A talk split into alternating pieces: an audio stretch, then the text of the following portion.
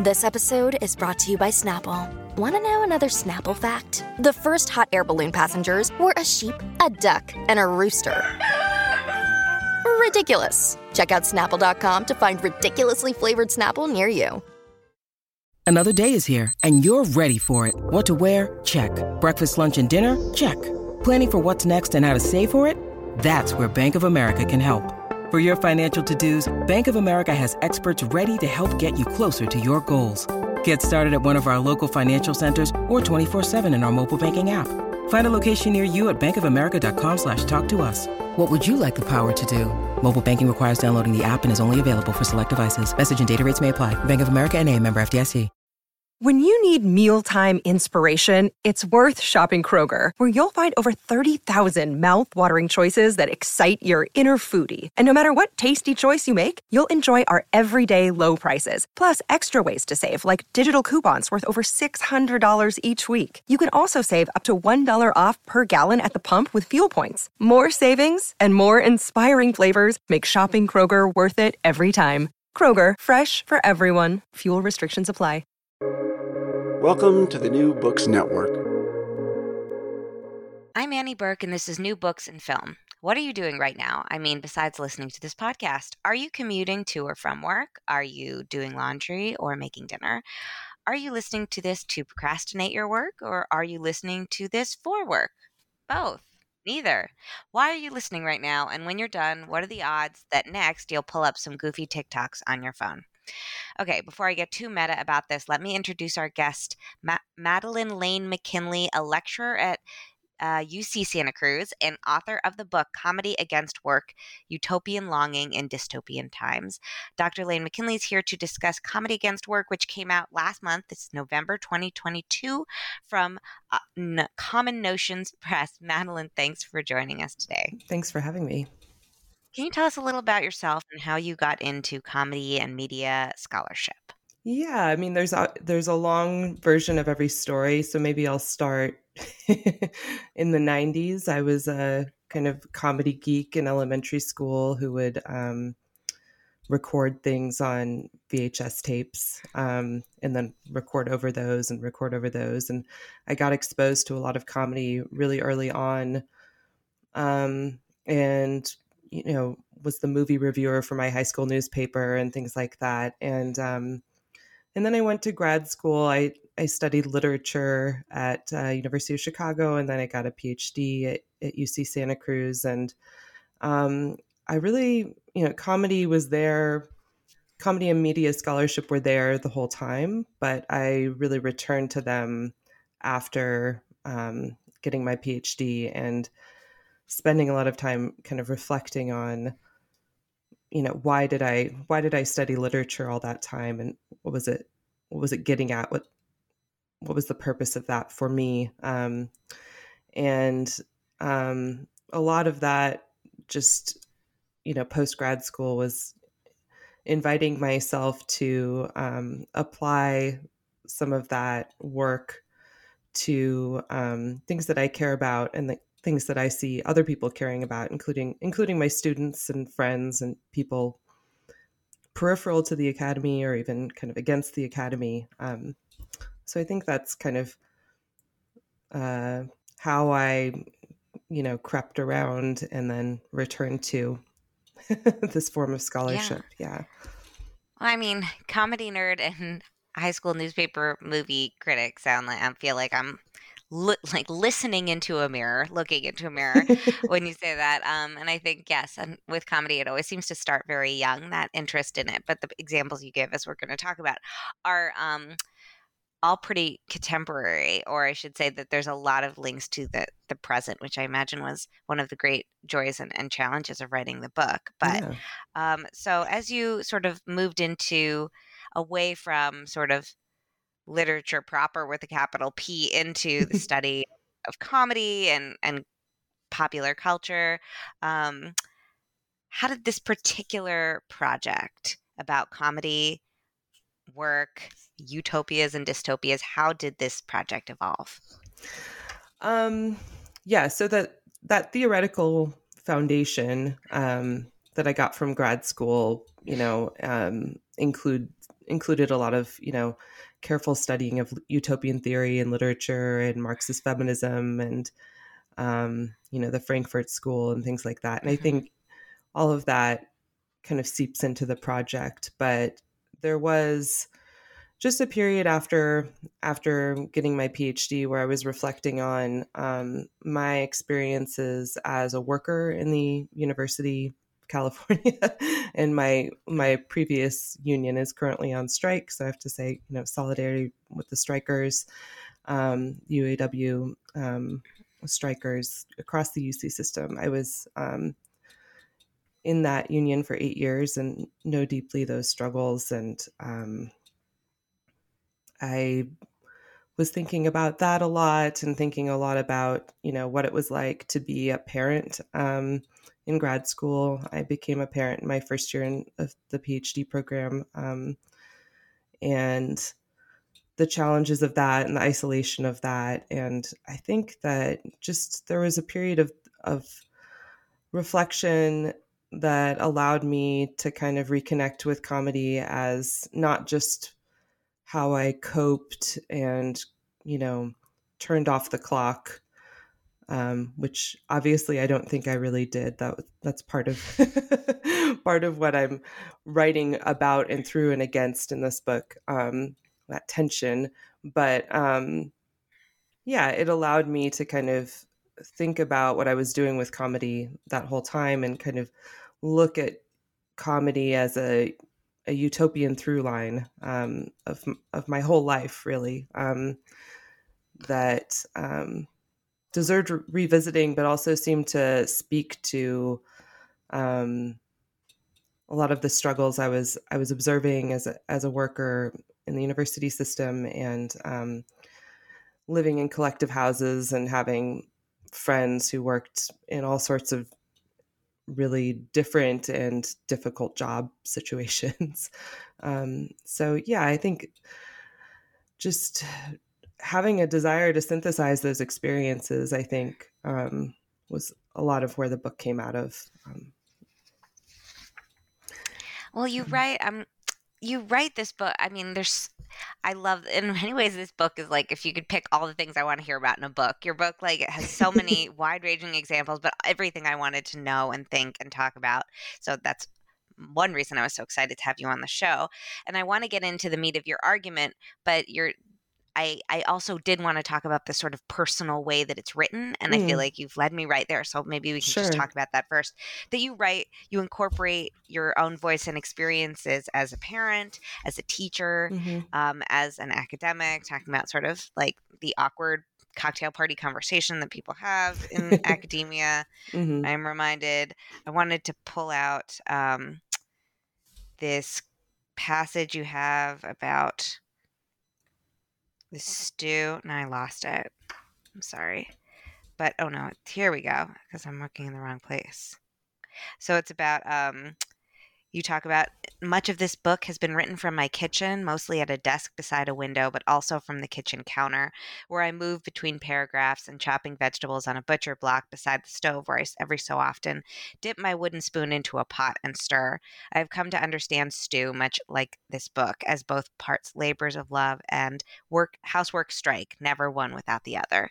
I thought that was great. I wanted to or our listeners to hear it. But was you. that originally when you when you conceived of this project? Mhm. Did you know you were going to be in it in a way that many authors don't sort of feature as characters as as full people in their monographs? Was Mhm. that something that you knew you wanted to do when you started or was that something that you realized at some point I can't write this book without putting myself in it or it would help to Hmm. put myself in it? I think that a lot of what I'm doing in the book is messing around with genre. And Mhm. um, so I think that that was important to me. It was also, I have to give credit to my to my editor Andy Battle who read an earlier draft and just thought you know these these moments where you do appear um, are good keep doing Mhm. that because I think I I was having a well I'll say it this way being very much conditioned as an academic and having spent you know one one year outside of academia in my adult life um, still, uh, which I spent on a Greyhound bus listening listening to comedy and reading comedy and things like that. You know, as I look back, um, but I I was reconciling with you know how discouraged I'd always been from using that personal voice in any any academic writing and in the experience I have as a writing a writing and composition teacher of um, working with students who um, who have been told their whole lives never to use the first person in their writing and you know suddenly with a change of genre you know and an invitation to do that something really unlocks and is you know it's a beautiful thing to to watch. Um, so I've, i spent a lot of time kind of thinking about that methodologically but i'm also writing a lot about comedy as a form of um, feminist writing and mm-hmm. so i think i wanted to take that seriously at a formal level you know and not just thematically right it seemed really appropriate that i um, get at that at all levels. well, as a reader, it's very rewarding because you sort of get to feel like you're watching the book get made oh, as cool. you're reading the book. um, it's trippy. No, it's but it is. It's in a larger feminist ri- tradition of writing, right? Um, that is that is that I certainly pays off but i want to make sure you get a chance to talk about the book oh, itself you. and yeah. not necessarily just that you wrote the book and how you wrote it, but I want to talk about comedy and work, obviously. Well, I'm um, glad that stew came up because that stew, I we gotta talk stew. we gotta Can't talk about stew. Slide and thinking about how you're using um, comedy to cope with like to cope or to get through the day mm-hmm. i'll get through the work day even though it is the work is i think going to resonate with a lot of listeners mm-hmm. who are writers, critics, and academics. Um, I have such a hard time because, like, my hobby, my my favorite thing to do when I'm not working is to watch movies and TV, and my job is to write and think about movies and TV. and so sometimes I can't. I think like I have to find something to watch. I'll be like, oh, let's watch this. I'm not going to find anything good or interesting in this, mm-hmm. so I won't have to turn that part of my brain on. But it's very hard to like find something. Not only you're like, I don't want to like this, and I don't want to find it interesting. Like if there's anything even per- mildly provocative in it, I'm gonna get like that's gonna get switched on, mm-hmm. and then the workday is back on. Um, so it means watching, purposely watching really vapid things, but that can't even be like in a cultural studies way interesting because you're like, oh no, I'm back. Like watching F Boy Island, but now something is like rattling around, and I'm thinking about, yeah, okay, yeah, um, I totally relate. so work is, as you know, your it, it, work is our social totality. That's me quoting you, mm-hmm. um, and you know that. But in case the listener wants to know, the work is our social so t- totality, and you look at examples really very wide ranging from the TV sitcom in the form of the sitcom, a historic comedy comedy club strike, um, the genre of the self help podcast, and many and you know many other forms, as you say, forms and genres of comedy and um, sort of expositions, narrativizations of work. Mm-hmm. Um, when putting this book together, how did you decide what would and wouldn't count as work when everything is work, but also that's sort of the problem you're trying to address, which is everything is work, but not everything can or should be work? Mm-hmm. Yeah, that's such a good question. Um, well, I want to think about it from in terms of anti-work. Um, what is and isn't anti-work? Um, and I think a lot of my project is I like to joke. I, I huffed a lot of Fredric Jameson in grad school. It's like permanently in my brain. Um, but his thinking around the utopian impulse um, is clearly really um, foundational for me. And like the joke about Fredric Jameson, right, is that he can find utopia in, in anything. Um, and I, I'm kind of following that um, tradition, I think, or I'm looking at anti work as a utopian impulse that you can find anywhere if you look hard enough, right? Um, and so I was trying in the book at least to um, balance out some like rather straightforward examples like The Office or yeah the comedy workers strike of uh, 1979 or things like this. But to build towards um, you know some examples that are not straightforward and are, um, kind of model for the reader uh, a way of reading a way of thinking about comedy that builds towards a practice of comedy right so um, on the one hand yeah the office seems like a really great example because everyone has at least heard of it, but at this point, everyone has seen an Office episode or a meme or something like this. And um, so it's useful to me to turn to, to objects like that um, and to draw out some of the tensions in them. You know, it, on the one hand, it's a show about the absurd, the American version is especially conflicted, I think, but it's a show about the absurdity of work. Um, paper company in a paperless economy. I mean, it can can get more definitional than that. And then it's also about this like romantic vision of the workplace as not not just family but like better than family right? Um, it's where you want to escape your family to or like where you can really fall in love and things like that. Um, so having a lot of examples like that that felt um, yeah fairly relatable seemed important to me or um, yeah um, explicit about its content and it, this this relationship between work and, and comedy. But then i was really thinking you know the stew example is is a good one uh, about you know how does this happen in my kitchen right? And how does um, comedy take place, you know, in my relationship with my partner as we negotiate these moments where like capitalism is like pitting us against each other in this most intimate way? And how do we use comedy more intentionally as a way of um, relating to each other and um, you know extending t- care to one another in you know not just to um, you know grease the wheels right? Like not not just to to make this unbearable situation more bearable but to actually kind of inhabit this critical space together and collectively. So i was hoping that you know by the end of the book you kind of have this sense of comedy as you know much more than you know episodes of the the office or these you know various stand-up routines or things like that. And as a kind of way way of life or um, revolutionary practice in some way.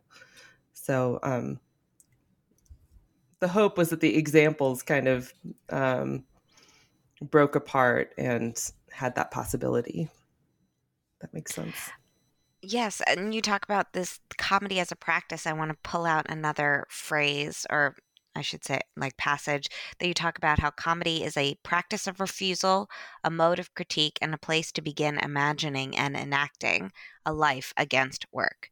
So, thinking about comedy as an anti work practice, as an anti capitalist potentially practice, but that it is also, as you talk about, it's a very fraught relationship because comedy is an industry. It's also used to cope so that people can further continue in their work or um, can sort of um, just live alongside capitalism or live inside it.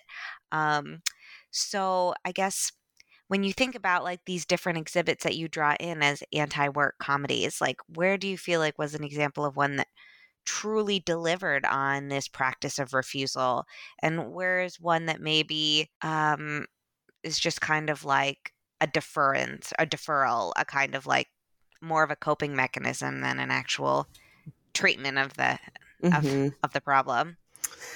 Um yeah, so or is it are they all kind of somewhere on the spectrum of like totally fixing it? Obviously nothing really totally fixes. Mm-hmm. Um it versus like completely a bait and switch. Yeah, so I think I think it is something like a spectrum, right? I don't think that there is a perfect, you know, representation that unlocks these these contradictions, but there are better and worse um, comedies against work, right? So I would say like on that spectrum, something like The Office is actually really um, problematic because because of the ways in which it appears to us as anti-work comedy, right? And in fact is all about kind of upholding this capitalist work ethic and romanticizing it. I mean, I don't think there's anything more dystopian than the fact that elementary school children um, love The Office, right? that The Office was the most uh, popular uh, streaming series of the pandemic, right? Uh, when people are getting out of the, these workplaces, that's exactly when this. I mean, it's not as if it wasn't popular before, but it was more popular in 2020 and 2021 than when it was on the air by far, right? Um, so the idea that there's this period where we're breaking away from work and the stronghold of work potentially right where we can start to trouble that relationship and that's exactly when that particular series is invited into our living rooms um, is you know it's terrifying um, and i would say um, yeah very much on the kind of reactionary end of that spectrum. I look at um, well maybe i'll answer that within genre first which is like I think that the show Abbott Elementary, which I didn't get a chance to write about because it came out so recently, um, is inhabiting the same genre um, of the mockumentary sitcom, but its orientation towards work is really different, and I think um, much more complex in that it's following these teachers whose day to day kind of conflicts are all about how to um, grapple with this idea of a labor of love, right? Like how much their heart is um, involved in their work um, and how much care is demanded of them for these children who have, you know, often have no other options. I think it's a really, um, you know, beautiful re-rendering of that of that particular genre. So that's just my answer within that genre. But then, um, you know, I look at Maria Bamford's stand up comedy as being um, really, and I, she's kind of the end point of my book um, as well, uh, as being a kind of transcendent anti work comedy um, that um, you know, provides a kind of methodological um, understanding of uh, of what that means, right? That comedy is a way of estranging us from our relationship from work, even even in brief moments, and giving us kind of glimpses into um, what a life against work might be, right? Um, so, I think I try to mix enough positive examples of of what that looks like, but in each of them, it's you know it's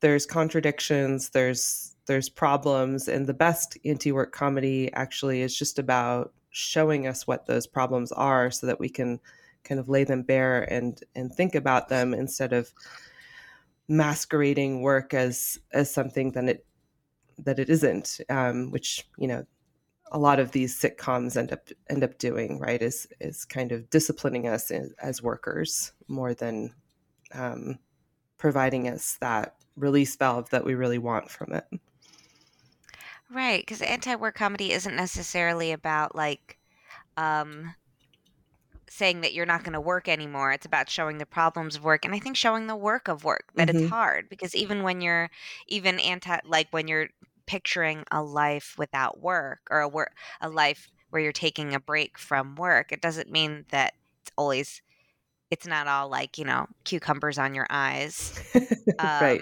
restful it can be like the life of like working communally towards something mm-hmm. or family and friend relationships it doesn't mean that you're like completely retreating from your responsibility to other people it just means that maybe you're not doing it in the in the structure of of the work of like a capitalist workplace or a place that extracts value maybe without putting anything back which i think mm-hmm. um, you see really laid bare when you look at the the labor of comedy mm-hmm. and when you talk about the 1979 comedy strike one of the things that i think connects like comedians and academics is this idea of if you love what you do you're not really working so we're not going to pay you um, absolutely once you start hating it we'll pay you more and it's like well I'm there like if i hated it if i'm you know maybe i hate that i'm not being paid can that get me more payment um mm-hmm. I think that, and so you talk a lot, particularly, and I'd say like the first half of the book is a lot about the labor of making comedy. Mm-hmm. Um, and you talk about this tension between what you call jokesterism mm. and the feminist or comedy killjoy, which you attribute to Sara Ahmed. Mm-hmm. Um, but can you talk a little bit about that distinction between jokesterism and the killjoy? Because um, I think that that is been, I feel like boy that comes up that's been coming up a lot lately mm-hmm. for like feels like lately but i can't i can't determine a start point absolutely um, I, I don't want to start i don't want it to be 2016 but it's not you mm-hmm. know this idea of jokesterism and, and sort of operating in uh, i don't want to say bad faith but i think that these dis, these positions of like it's the comedy comedian doing the work of being a jokester or being potentially the critic or comedy comedian being a killjoy, mm-hmm. but it is also about like the cultural work that these figures do. Yeah. So, um, let's see. Well, the jokester, I I draw from Lauren Berlant, um, who wrote this this great New Inquiry um, essay, kind of at the height of Me Too, looking at a lot of it is kind of actually it seems inspired by the Al Franken incident, but uh, it yeah. feels um, like a great framework for thinking about um, some of the broader tendencies of that moment and how they, I mean, fold into the present. The jokester figure um, is kind of based in a Hobbesian theory of comedy as pure domination. Um, the jokester uses comedy to exert his power. Um, and I write about specifically kind of jokester managerialism, like the jokester boss figure um, who uses, and I, I don't want to just talk about comedy, or excuse me, about, I do want to talk about comedy. I don't want to just talk about The Office, but it, it's reminiscent of the um, David Brent character, the, the boss in the UK version of The Office, Ricky Gervais, who calls himself a chilled out entertainer and he you know why aren't his workers more um, grateful that they have this chilled out entertainer boss who you know sexually harasses them and makes fun of their weight and right. like, makes all these like really um, disturbing jokes and creates a toxic environment around him but all under the guise of just joking right and so i'm kind of following that from this you know much more straightforward figure of the jokester boss um, the jokester authoritarian and thinking about it more broadly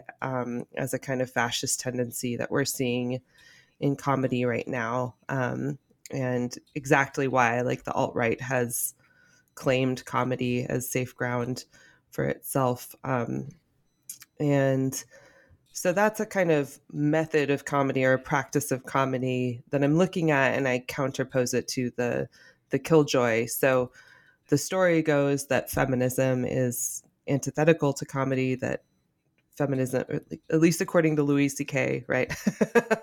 feminism and comedy are the ultimate enemy, enemies. And that was very much the the story of comedy that I grew up with and that I think is familiar to most people.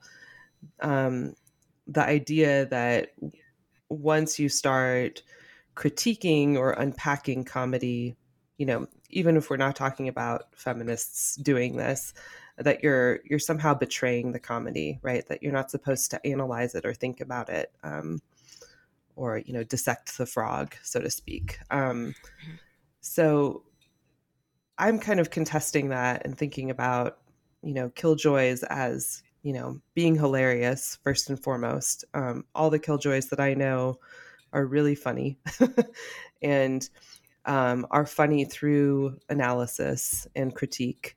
And it's um, inspiring to watch, you know, my best friend Jasmine kind of pick apart, you know, literally any cultural object. You know, she can draw out the jokes and the problems and and really go for it. Um, so I've known that my whole life, even though I've been told this thing about about feminism being unfunny, right? Um, but I'm thinking about these as kind of competing practices of of comedy.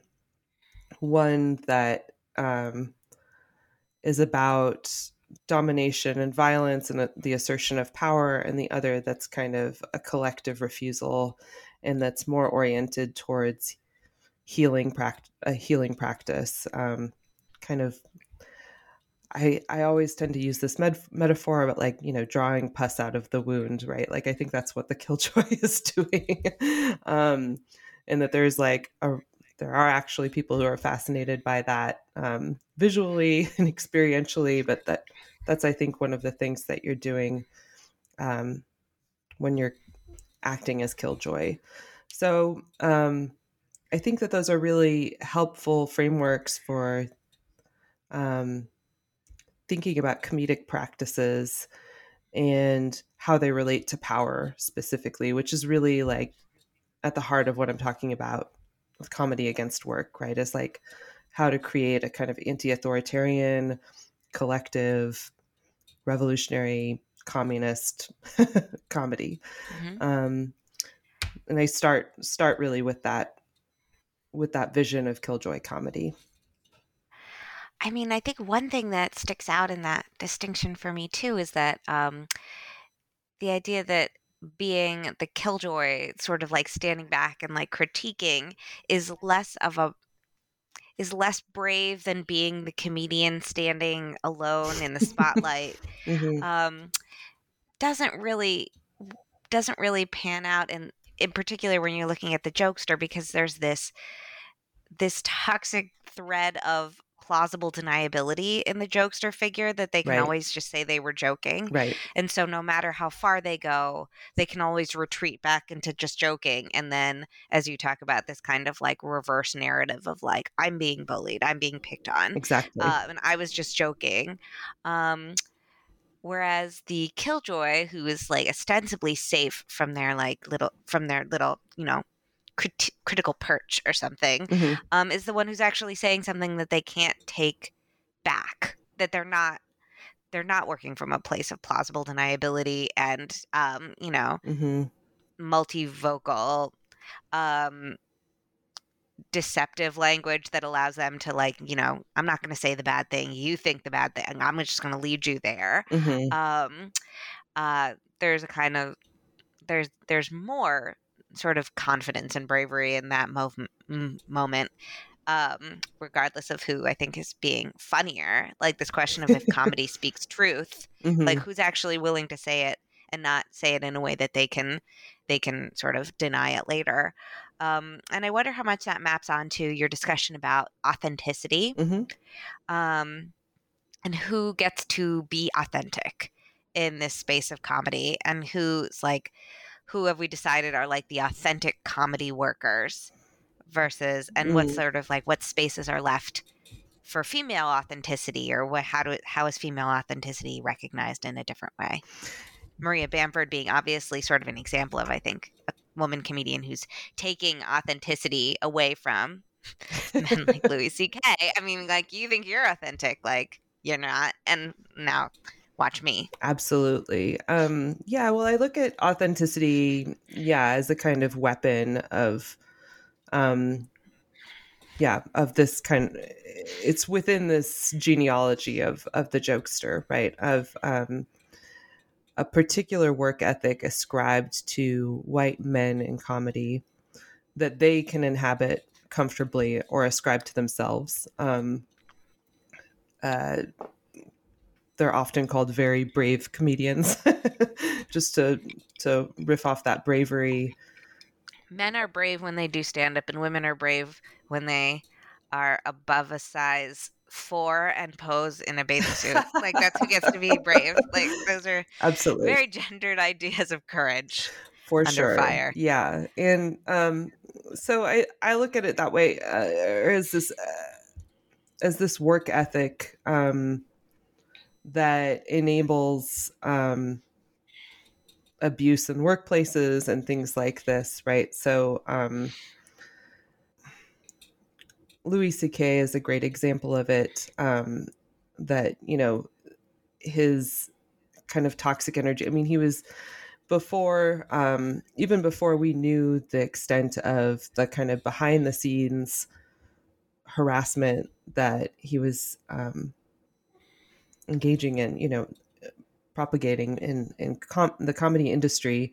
Um, on stage, he was, you know, um, simulating masturbation onto onto the audience frequently and and kind of um yeah exhibiting this behavior and that was authentic right um that was his his being vulnerable um and so he can use that as a kind of power whereas we look at someone like um, cameron esposito who um, did a great special called rape jokes in 2019 i think it's a great um, immanent critique of the comedy comedy industry but she's very much putting herself in a position of vulnerability um, because um, the second that a femme comedian becomes quote unquote authentic, they're unfunny, right? It's the the trappings of the killjoy. Um, so it's very much a, a, way of kind of masking these power dynamics uh, that are taking place in comedy, and it's it's it's a it's a way of romanticizing um, the the work ethic of of you know vastly lar- uh, vastly white men and one of the things i think a lot about with this and i write about in the book is um, for instance andy kaufman who's um, his kind of shtick was to be anti-authentic, right? At the same time, but he was still mobilizing all of these tropes of authenticity, and um, doing it to such an extent that it kind of legitimated, um, you know, abusive behavior or, you know, um, drew a question mark around it. So when he was um, wrestling women, right? Um, he was so quote unquote committed to that um, that s- still people are kind of wondering, you know, was that was he making fun of himself and um, and not the women he was wrestling? Was he like, was that a kind of weirdly like feminist move on his part? Or was it always kind of keeping, bringing um, the women he was wrestling in as the butt of the joke too, right? Was it like actually really in, deeply anti feminist? I think those questions um, come up because authenticity has this um, it, it, becomes a kind of move that that his comedy was making, um, where you're always kind of guessing, um, and it also masks um, work and workplaces in under a kind of guise of masculine artistry, right? So there's a long history, and I bring in you know the history of method actors into this. Their commitment to this, like their authentic commitment to these parts is uh, celebrated, but if we look at any of the workplaces that these actors were inhabiting, like it's it's despicable. I um, you know probably the worst example is um, you know Marlon Brando um, in Last Tango in Paris, like deciding. I'm, I regret that I've I'm forgetting his co-star's name, but you know deciding on her behalf that he should rape her with with a butter stick, right? Um, and his decision was coming from this kind of method place, but she, um, her consent was um, not required for that decision, right? Because of this um, gendered aspect of who does and doesn't get to be authentic um, in these workplaces. So I'm kind of thinking through this as like like any of these categories, it's not just about comedy, but it's about how they kind of bleed into other workplaces and, um, you know, help, you know, think about analogies um, and I, I do look a lot of at creative workplaces as being particularly ripe for this like toxic energy to come into them. But I don't think that I think the analogy to um, the academy is a really important one um, in the book. For instance, I, I don't think it's specific to the culture industry at all. Well, I also, before we, I'm looking at the clock, before we close up, I want to think a little bit more about how wildly contemporary this book is, how often you see things. I'm sure that when you were working on this, it felt like um, I'm thinking of like the movie They Live. You put on the glasses and like you see. I don't. That's maybe a weird example Mhm. of like just the idea that looking around, people can go look up They Live if they feel John Carpenter. Um, but like putting on the glasses and you suddenly see the world like completely differently. Um, or all through sort of your this particular ideological lens. Uh, when you were working on this book, I imagine that you found examples in support of this of these sort of this argument about comedy and anti-work everywhere because comedy is so saturated like we are so saturated with comedy from everywhere and of course um we're all working all the time and Mhm. if we're not working we're thinking about why we should be working or we're trying to devise a life with uh you know i you know inject eye roll here work life balance Mhm. um all of that stuff so what was it like working on something so contemporary? I ask this because I think a lot of scholars and listeners have particular have projects with sort of a particular end date and it allows them to, you know, Mhm. all of this this stuff that your entire book might be like and in conclusion still happens. Um but you were probably taking in new input all the time, but eventually you have to finish writing a book. Mhm. So, how did you like how did it feel working in this vein and is there any you mentioned Abbott Elementary, but I'm curious about like even now do you see things and you think that could go in the book or that could have been in the book? Yeah, it's yeah, so it's it's a lot like grasping at sand and I am constantly thinking about new things I could incorporate into this. But I think that's part of the point is I wanted to I, I'm anti-completist. I'm not trying to to show you everything um anti-work comedy in this book. I'm trying to um elaborate a kind of framework or a, a way of thinking about comedy that readers can then go on to apply to you know whatever is the hot topic of that week or something like that right um and i yeah there was always a temptation to add more. My, i probably drove my editors crazy in the last stages where i was like well, i want to put this footnote please. Like there's this more recent thing that just happened that really you know distills this point but ultimately it really is about um, just setting up a way of thinking about comedy so that um, so that it can be useful so that has has a future. Um, i do write about i think the earliest stuff that i'm writing about is like Moms Mabley and vaudeville and things like that and then i go up to the to the present but i um i rewrote the book basically um it was a it was an earlier book before covid but then um i kind of decided that you know while on the one hand this is this is something that i think can be applied to different periods and um is working towards a kind of epistemology um, that I think is useful elsewhere. It's also um, really just trying to capture this moment of 2020 to 2021, 2022, um, when I think, you know, a lot of these questions were becoming legible in, in beautiful ways. And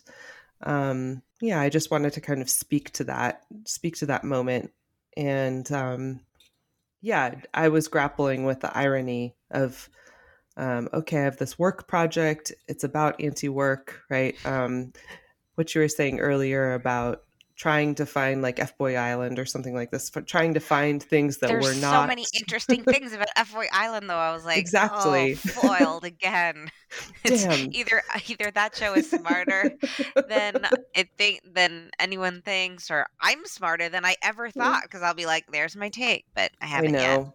I want to That's keep it for myself. It's a little island of stupid pleasures. it's the life of a cultural critic, though, right? Like you just can't turn it off. And no.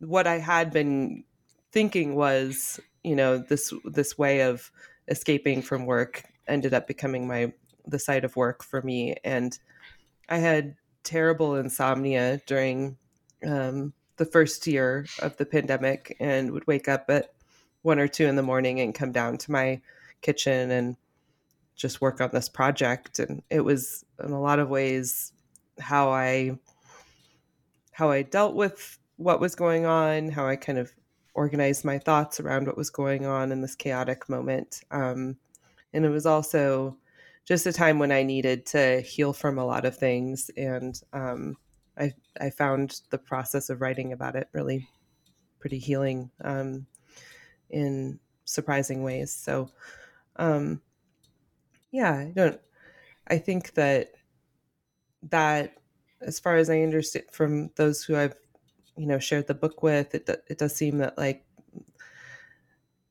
these last couple of years, um, a lot of things opened up in our imaginations, and um, I hope that the book really speaks to that to to readers who've given it a chance.